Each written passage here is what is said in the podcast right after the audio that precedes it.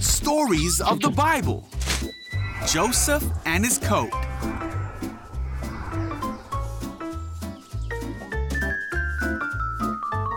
So, this is Joseph. Hey! You see, Joseph was the son of Israel and Rachel. Israel loved Joseph more than all 12 of his sons. In fact, he made Joseph a coat to show him how much he loved him. when Joseph's brothers saw this, they hated Joseph. Ah. One night, Joseph had a dream. When he awoke, Joseph told the dream to his brothers.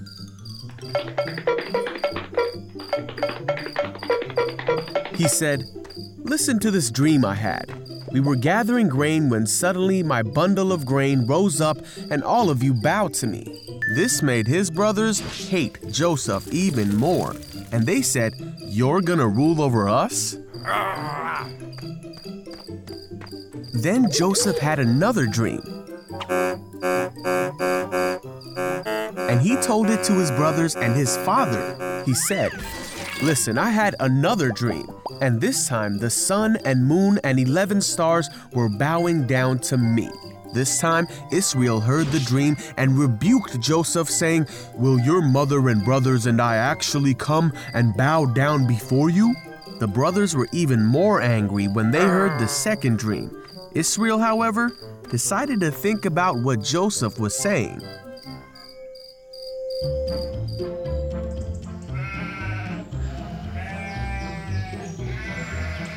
One day, Joseph's brothers were working when they saw Joseph coming to meet them.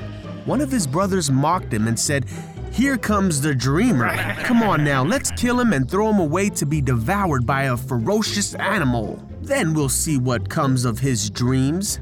One of the brothers named Reuben wanted to rescue Joseph, so he said, Let us not take his life. Instead, throw him in the pit. Yeah! So when Joseph came to his brothers, Hey! they attacked him. They took the robe their father had given Joseph. They hoisted Joseph up and threw him into the well.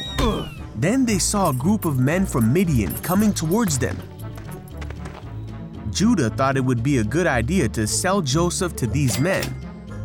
So the brothers sold Joseph to the merchants for 20 shekels.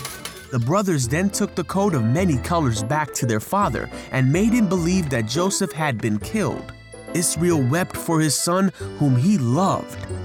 Meanwhile, Joseph was taken as a slave to Egypt to work in the house of a man named Potiphar, for Joseph's story was only just beginning.